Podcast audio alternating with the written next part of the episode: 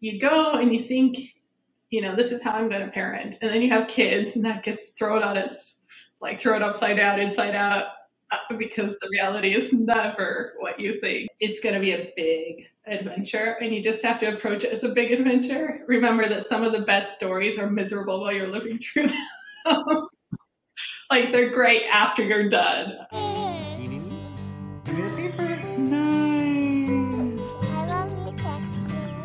Guys, I'm Young, a full time dad and a full time professional with the goal to become the best parent possible.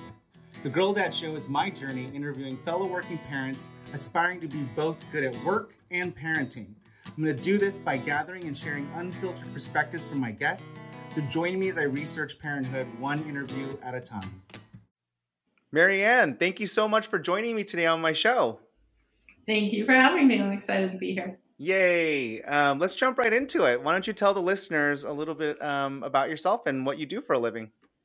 Okay, so I'm a blogger. I have some like other freelance side things I do, but mostly I run a blog called mamasmiles.com. Um, that's what I do. I live in California. It's awesome. Yeah, and then what are some of the side things that you do? Um, a lot of things. Sometimes I teach middle school music. Most recently, um, No way. yeah, So you're a musician as well, and you're you're you're good enough to actually teach. So that means that you're an actual musician, not just like a hobbyist like me. Well, I would still call myself a hobbyist, but yes, I've met some hobbyists who are better than me. So I'm like, well, don't like devalue yourself too much there. But yes, no, I love music, and I'm really passionate about making sure kids get access to music. So. Yeah, that's awesome. And then do you have a specific instrument that you play, or are you teaching um, a specific band or theory, or what kind of aspect of music? So I have taught all of it, but I'm most comfortable singing um, piano, guitar. I'm okay with string instruments. Band is always terrifying to me, but I'll Mhm. do it if I have to. hmm So is it mostly the choir then? Uh, choir, and we I had a fun little uh, ukulele choir group going. middle Oh, school. It's really awesome. Cool. Yeah, a couple Yeah. years ago, I picked up the ukulele, and it was um, just so fun and amazing, and I, I love that instrument so much. It's so great. It's brilliant because it's so playable and it sounds calming and happy and upbeat.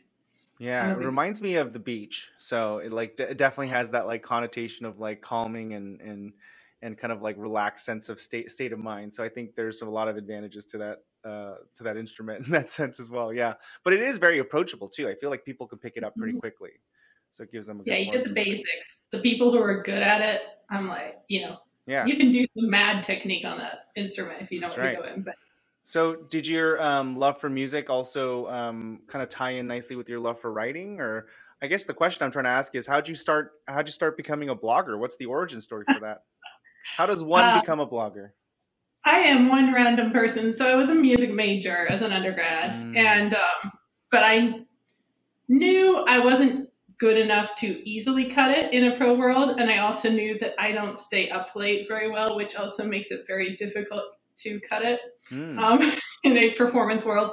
And um, so I went and got a creden- teaching credential is like my backup, figure out what I'm going to do. Then I mhm, went and got a PhD because an opportunity showed up.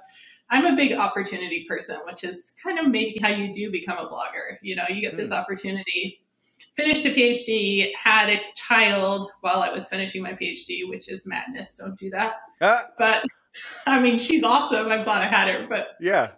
maybe don't try and combine them.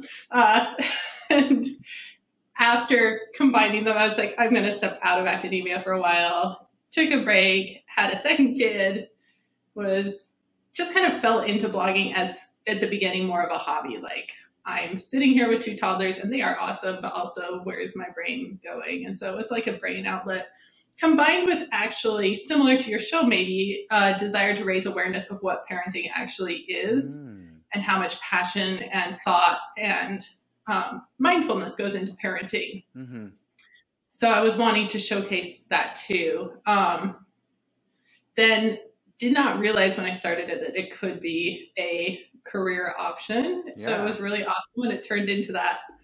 uh, growing up, I come from a huge family of writers. Like my dad was a career diplomat, and if you know the, what career diplomats basically do is they write a lot. Wow. No, I didn't know that. That's awesome. they go, they do, they talk to people, do research, and then they send cables. And Mm. you know how well your cable is written is really important because you have to be able to communicate what's happening because it then informs policy decisions. Wait, wait, it's called a cable. So is that like a newsletter or like a like a not like. pitch or what's a cable? I've never even. I think they used to literally cable it to Washington. Oh wow! And so it's still called a cable to this day. It was when I was growing up. That's awesome. So cool. So you grew up in a writing family that really like yeah, loved loved the words and um you parlayed that during your um early motherhood and was Mhm. using that to express yourself and then you were able to turn that into a career. Yeah, the irony is that I'm a lot less elegant of a writer than a lot of my siblings, and so I mm-hmm. never thought of myself that way. And then I've come to realize, that, you know, maybe sometimes it's good to be more like ordinary and less elegant. Yeah. In terms of reaching people, it can be actually an asset sometimes. So, So wait, so what do your siblings do? oh gosh, they do everything. I have my, I'm one of 10. Oh So wow, that's amazing. You want to hear all of them? It's kind of interesting. Yeah. Um, so oldest manages a she's a managing director of a professional orchestra. She's a professional violist. oh wow.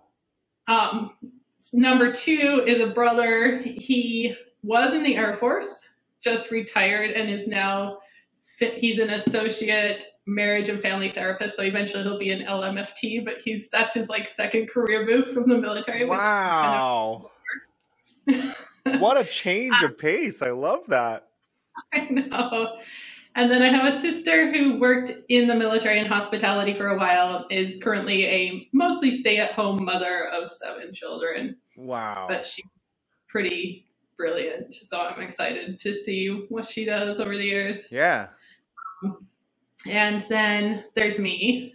And then I have a brother who works in um, healthcare industry, but kind of like breaking, I think it's, um, let's see, remote appointments, kind of making that happen and getting healthcare more broadly available at a more affordable rate. I think is how you describe what he does.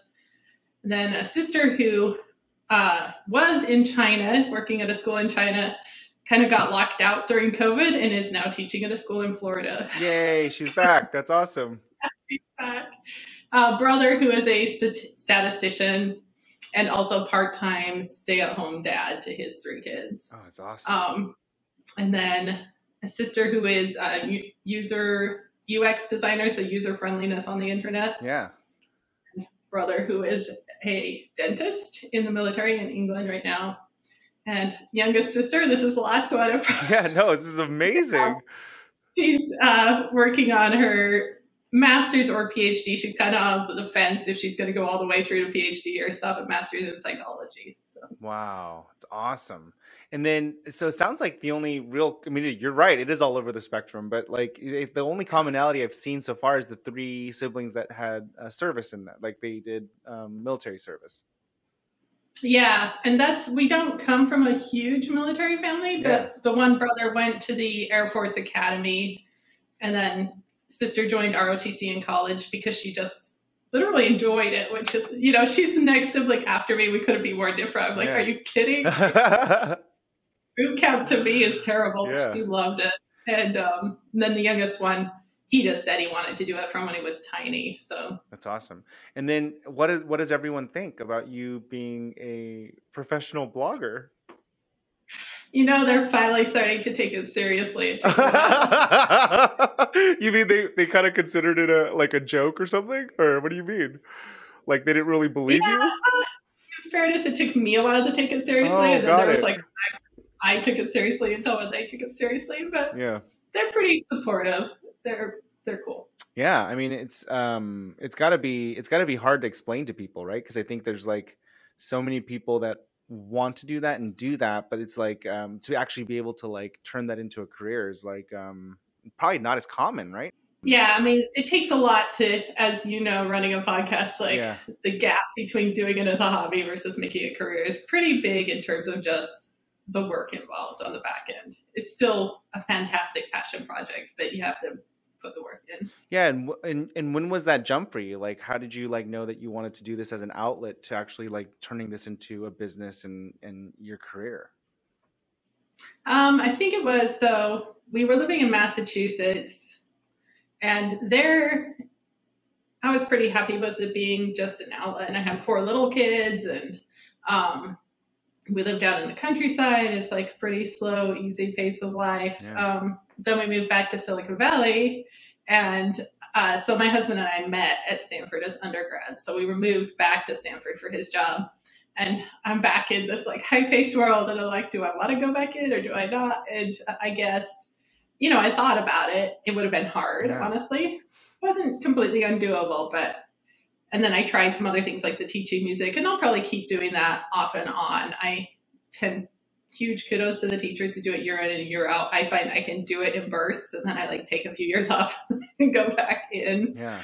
Um, and uh, but I've just found, you know, you just can't beat the flexibility and the ability to explore your passions and to really meet some amazing people.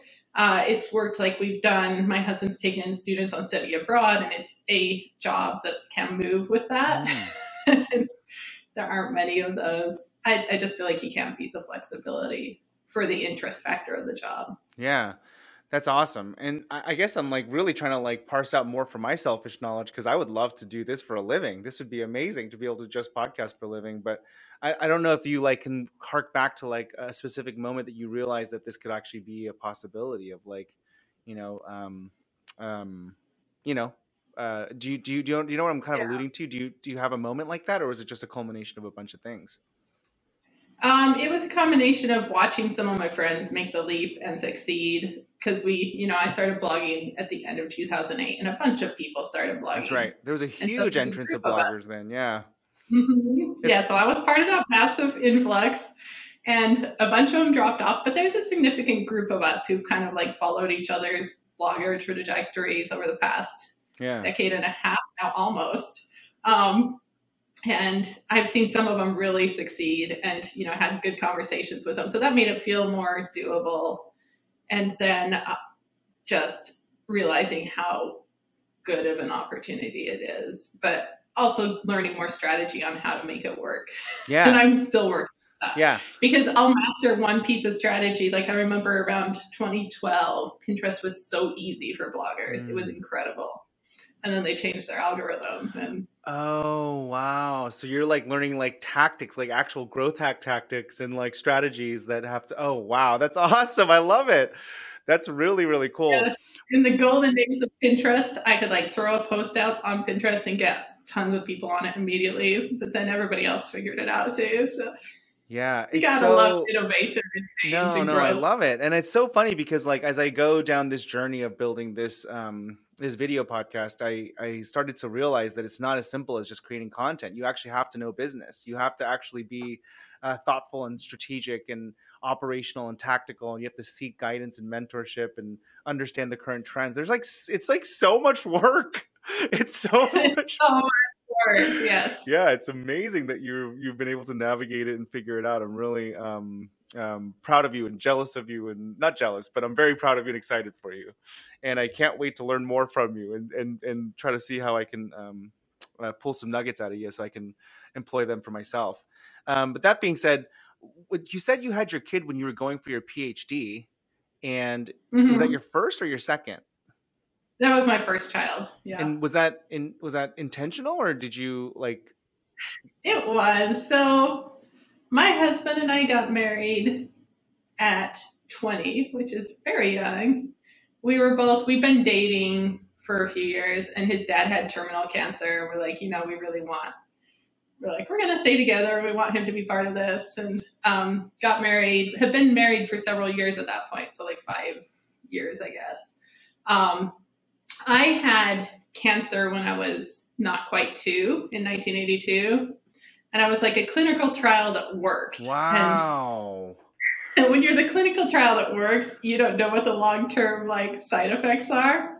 And so I'd always been told like maybe you can have kids, maybe you can't. And so like I was just like maybe I'll get lucky, but so I got lucky. And then I had that's part of why like my first three kids are so close in age because I'm like, well, who knows how many times I'll get lucky. oh, wow. Um, so, uh, so yeah, it was intense, and it was intense to navigate that as like you know a clinical trial kid who's going through a pregnancy when they don't really know the impact, but everything was pretty much fine. So that's amazing. That's an amazing story. Well, congratulations, and even more so now.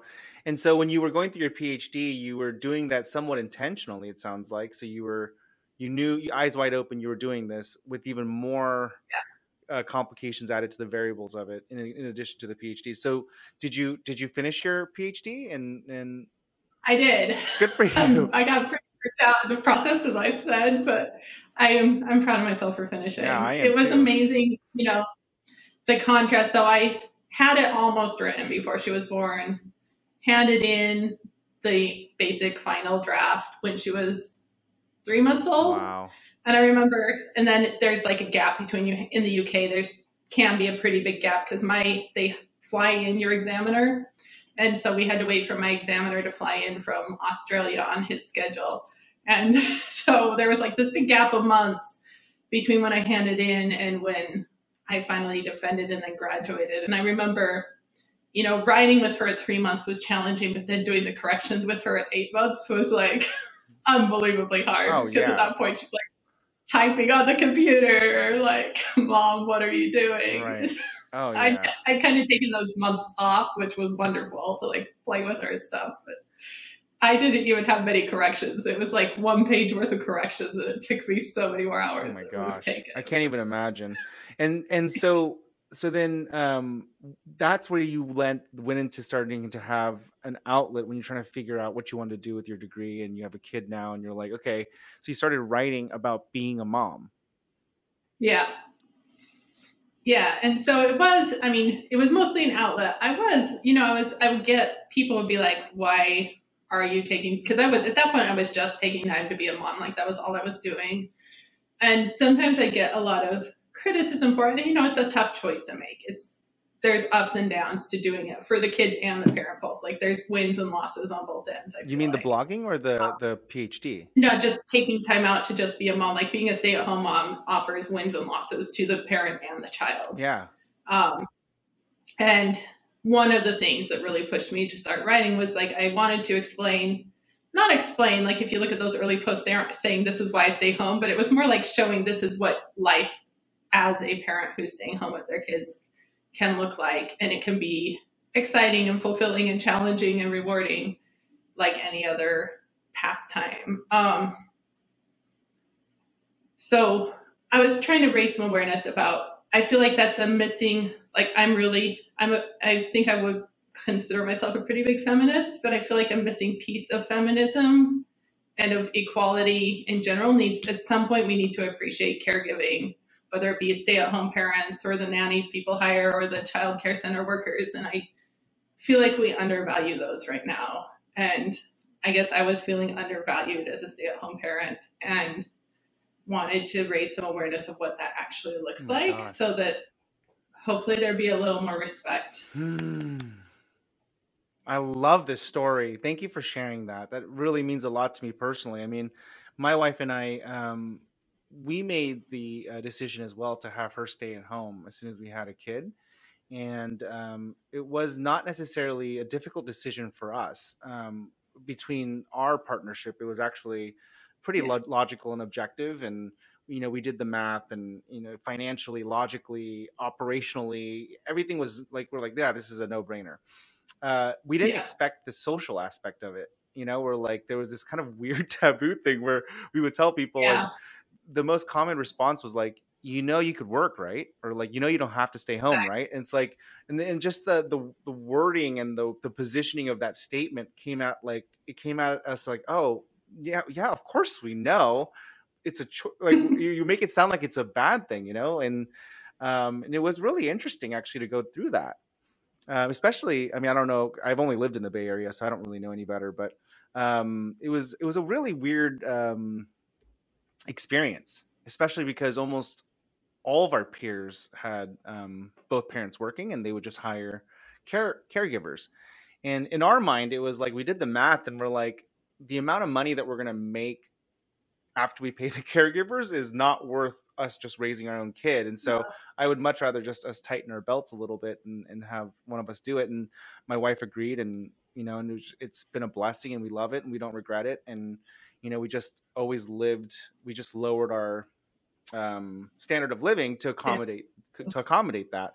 And um, it's one of the other reasons why we moved to Austin, Texas, even right, is to like even further yeah. that ability to do that one single income and have one parent, you know, fully dedicated to uh, caregiving. And I think it's it's fine, right? Obviously, um, you find people that are also like very um, accepting of it and, and appreciative of it. But I will say it was a really weird experience going through that and then having those like kind of jolts of social um, social awkwardness of like, oh wait, uh, yeah, this is our decision, and it's not normal. Well, and it, Silicon Valley in particular, I think it's really difficult. Um, it's really fascinating to me. You know, I'll go to some event. And sometimes people just quit talking to you if they realize that's the main thing you do. Or blogging like blogging is almost in that same category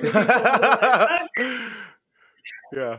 Well it's also probably more so because you just hit the trifecta then right? Because you you had the blog you're blogging about it and you're also so you're like you're like a double whammy in that sense. That's amazing.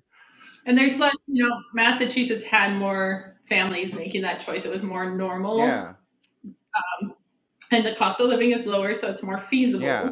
uh, and so the other thing is, so in Massachusetts, I had a bigger social network of people who are making the same choice. Where here, the social network is, as you would know, I imagine, practically non-existent. Like it's there, but no, it's not. Yeah. You really have to seek it out. You really do. It's not. You really do. It is, yeah. It's it was it's um yeah, and it's also I mean partly due to the fact that like it's just so expensive, right? And so you need that dual income, mm-hmm. so that makes a lot of um um options go away because of that. But I love that you were already thinking about this as you made that decision. And I think it's such a valuable one. And I'm not saying one way or the other. I don't think it's bad or good. And I think that right. it's fine either way you do it. Like I have family members yeah. that are that you know that you know that think the opposite and did the opposite thing. But um, I also think it's just it's just a decision that we shouldn't um, necessarily negate either. I think it's like, right. like to your point, we just need to normalize it. We just need to appreciate the fact that it's not like a lesser thing. It's actually, in my in my opinion, it's equal, if not more important, than contributing yeah. to um, the economy because you're contributing another human being to the world and the economy, right? So, exactly. Yeah. And you know, those are the people who are volunteering at your child's school because they're the ones who have the flexibility to go do yeah. that. Um, it's not even only your own children who benefit. They're often the ones who are driving all the carpool vans, you know? Yeah. And they're happy to do yeah, it. Yeah, it's awesome. Just, yeah, it's awesome to hear you say that because you're you're like a studied academic, right? You went to you went to Stanford and got a PhD. I mean, so it's not like we're just like talking, you know, from a place of like um uh, lack of options, right? We're talking about you making this conscious decision with a lot of options. And so uh, it's a very, very valuable statement. And I'm so appreciative that you just shared that story with me. Um, uh, for for the listeners that are listening, but also me personally, because I needed to hear that. Uh, well, same for you. It's just so rare to hear people with yeah. I, I do think it's like one of the big steps we still need to make towards genuine gender equality is to start recognizing that these traditionally female roles, they certainly don't have to be. Like I said, I have a brother who's a stay-at-home yep. dad. Um, it's but they're really valuable and they're important and they contribute to greater society and not even just the nuclear family. Yeah. It's awesome. So that kind of leads me into a couple of these questions that I love to ask folks um, about business and um, parenting. But yours is interesting because your business is about parenting. So, how do you qualify success in your business? Like, what does success look like for you as you start to build your, um, you know, your blogging business up? I think the ability to earn enough that you need to earn for whatever your goals are while doing something where you feel like you're having ideally some kind of impact in doing something that's meaningful to you personally. I think if you can get those three, and believe me, I'm like chasing between them a lot. Um, that's like the ultimate goal for me in business success. I know often we think about, you know, growth, it, you know, unlimited growth, especially in the US, we kind of chase growth, growth, growth, growth, growth. And I feel like there's monetary growth is important, but sometimes we miss the like, you know, it's more horizontal growth because like you're deep, delving into things deeper, building better relationships, or um, you know, one of the things I always juggle is like, how much do I throw into this blog and how much do I throw into parenting, especially as someone running a parenting blog. Like, I can spend more time on the blog and my parenting can suffer. And so it's a really difficult balance that I'm always having to like check myself on. I feel oh my like. gosh, that's so meta. That's so true. Yeah, it's actually a really really interesting because you you don't you don't do you do a podcast as well or is it just strictly the the blog? No, I, I don't have the. I don't feel like I have the bandwidth. I, I think it would be fun. I was just gonna say, like, I had no idea how much time and energy the podcast would take, and it's so funny mm-hmm. because there's all these moments where I'm like, wait, shouldn't I be spending more time with my kid, especially because I run a parenting podcast? It's like, um, it's a really weird um problem that I didn't foresee, which I should have, you know. But it's really mm-hmm. great to hear you talk about that because it makes me feel a little bit less lonely on this journey.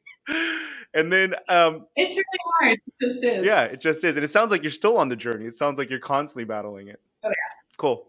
awesome. Good. That also makes me feel good. And then um, when you think about parenting, what do you how do you think about success as a parent? And what does that look like for you? I think the heart of successful parenting is connection because it's crazy, you know, you go and you think, you know, this is how I'm going to parent. And then you have kids and that gets thrown on its, like thrown upside down, inside out. Yeah. Uh, because the reality is never what you think. I mean, even me coming in with six younger siblings, you think I'd have a better idea than a lot yeah. of people, but even with all of that, like still gets, it's not what you expect or, you know, new things come up. And then you get something working and it's working really well and you're like sweet i've hmm. arrived like and then something happens that like throws all of that out the window totally. and so i you know I'm, i try to be really open-minded i feel like my kids have done an amazing job of showcasing my personal weaknesses um, and uh but the connection, that's where it's at because it's how you survive the really tough times. It's how you survive the sleep deprivation to the, you know, I have a 16 year old, you know, teenagers plus COVID was brutal on the teenagers. Yeah. And as parents, I just felt like I was failing. and we're, we're coming out and things are getting easier. And like, I'm like, okay, I'm not horrible. But, but you're, you're going to fail. That's just how parenting mm-hmm. works and, you know, here in Silicon Valley, we talk about how great failure is, but we don't usually actually really talk about what failure is yeah. like. And it's, it's really painful when you're in the, the muck of it, you know? Yeah, I completely agree. That's amazing, and I love that you're you're being so vulnerable and sh- sharing these um, conversations and actually talking about it because I think that no one would expect that from a parent blogger right? Like especially someone that writes about it. So that's really great. I love it. Um, I have to ask, what do your kids think about you being a um, a blogger?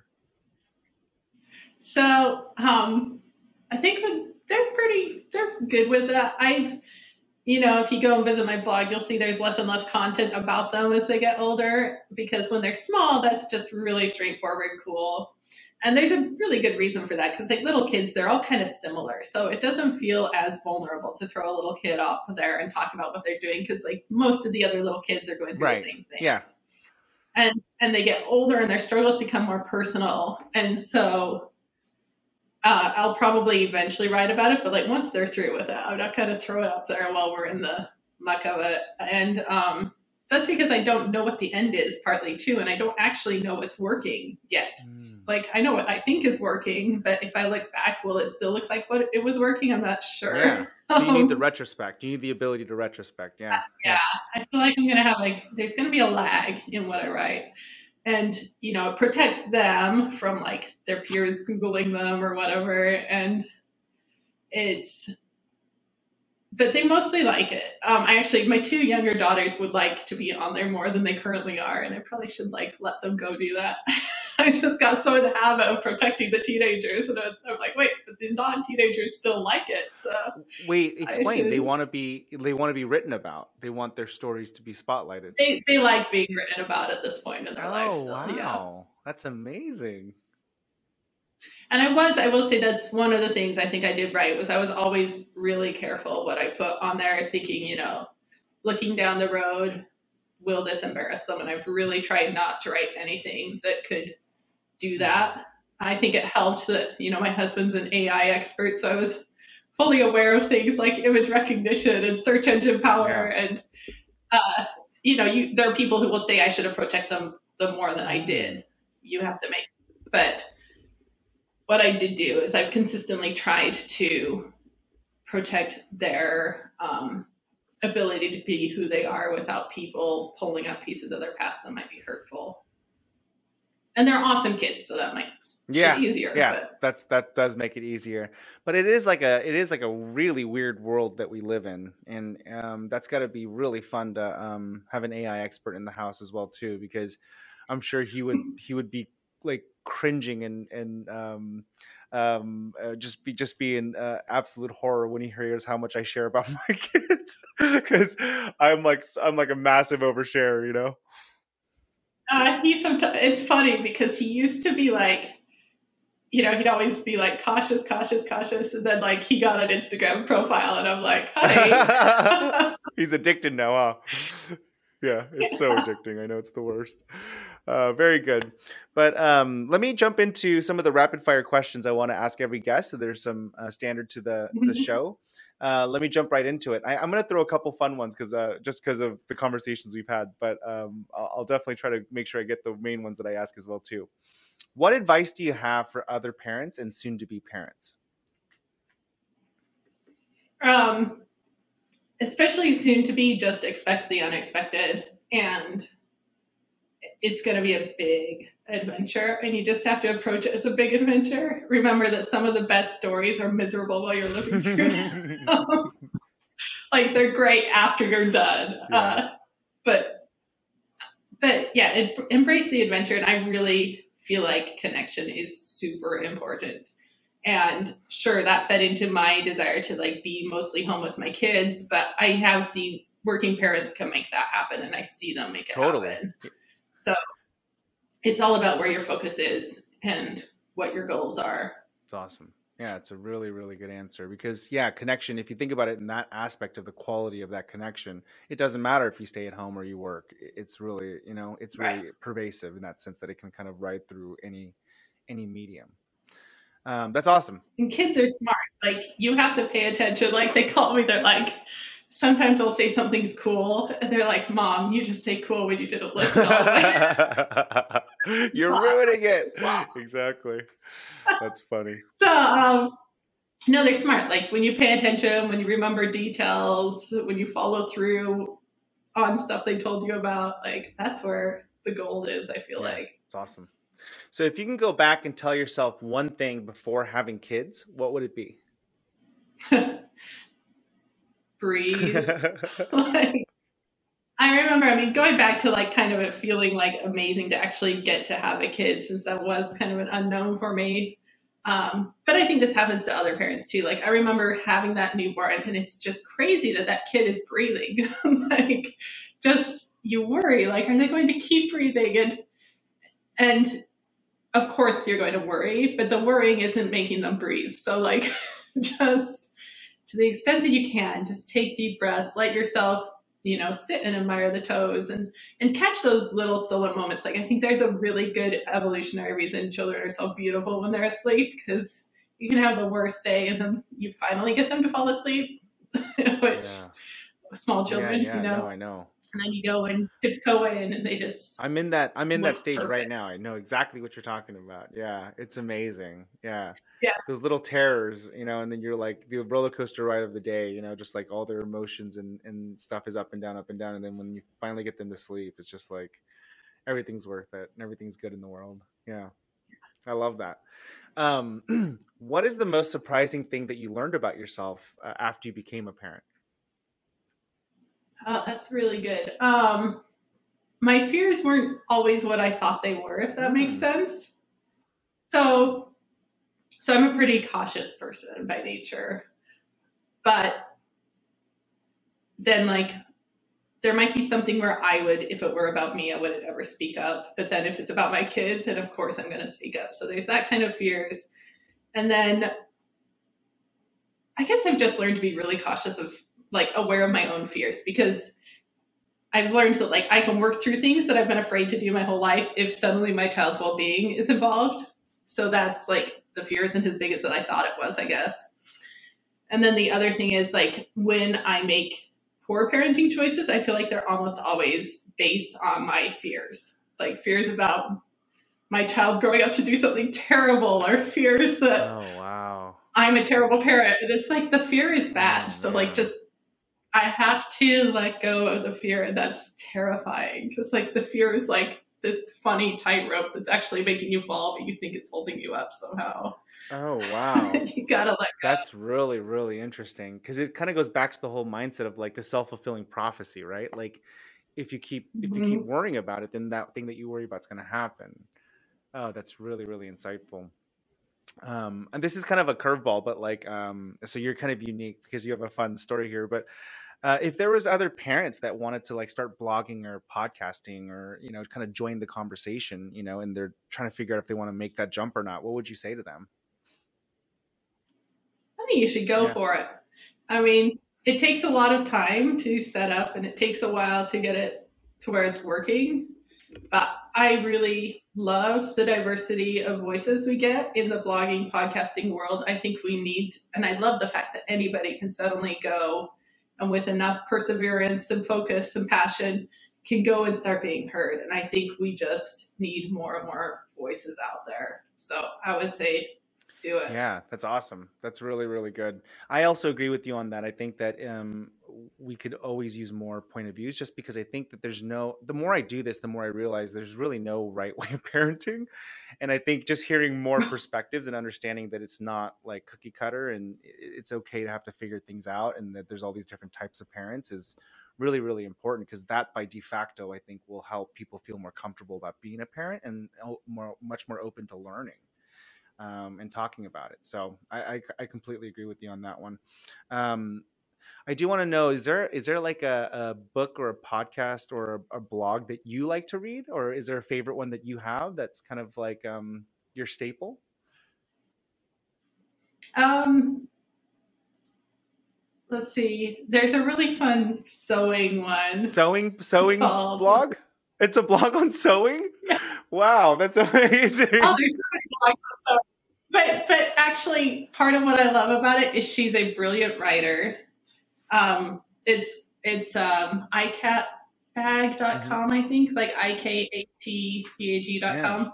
And I followed her for forever, and she makes these really cute like kid toys patterns, and then she makes amazing things out of cardboard. And uh, she's a former physics teacher, now stay-at-home mom, and if I remember right, I've read her for forever. This is why I know this. but uh, her dad was an art teacher, and her mom was a seamstress, Wow. I think.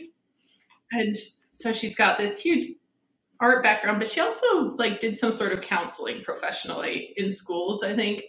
And she writes like this beautiful, beautiful series about grief when her because her father passed away. And she wrote this incredible series about grieving her father and and so yes, like I like I I sew is like a de-stress creativity thing.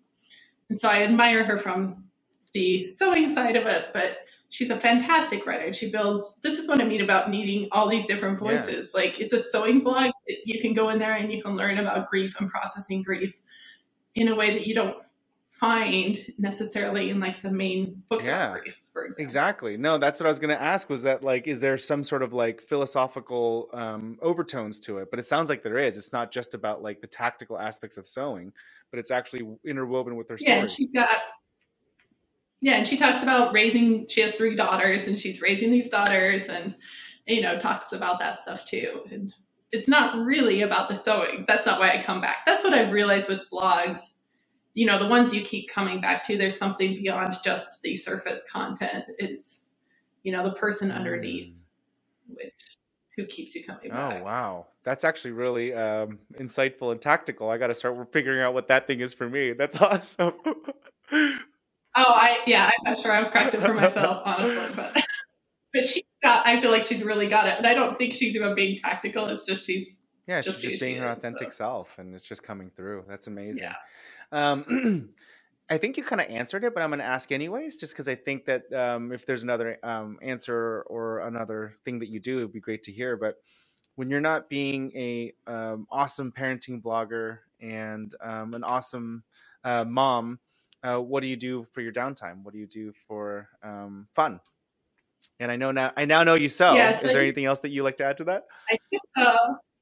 Yeah, um, I actually during so I started teaching middle school, and I wanted to teach them songwriting, so that I took a songwriting class because like I had never done Nice. that, and I kind of got into it. So like I write songs, and someday maybe I'll get brave and like record some of them. But it's been a really good these last couple of years. I've What done kind a of music? It's been really. Oh, probably folk genre. It's pretty. I feel like I lean cheesy, and I always have to like rein myself in. I mean, my blog. If you visit my blog, it it leans that direction too. I'm like, I can't wait to hear it. so music I can't wait to hear it. Yes. and going back to what you said earlier, you got to like cast the fears out and just like go for it, right? Just do it. Yeah, just push it out there. Who knows? Next time we talk, you may actually be uh, a music artist and a, and a blogger. That would be amazing. Yeah, I mean, you've already you've already proven that you you can do this and make a living out of it. So why, you know, like if anybody can do it, it's going to be you. So that's awesome. Um, well, thank you so much for taking the time, MaryAnne, to talk to me on on my show and and just um, uh, and being so vulnerable and, and sharing so many of your wonderful stories. I really really appreciate the conversation. Yeah, thank you. You're so easy to talk to. Oh, thank you for saying that. I'll talk to you soon. Okay. All right, thank you. Thank you. Thanks for tuning in to another episode of The Girl Dad Show. We really hope you enjoyed that interview, and as always, please take a moment to review, rate, and subscribe. We'll see you next time.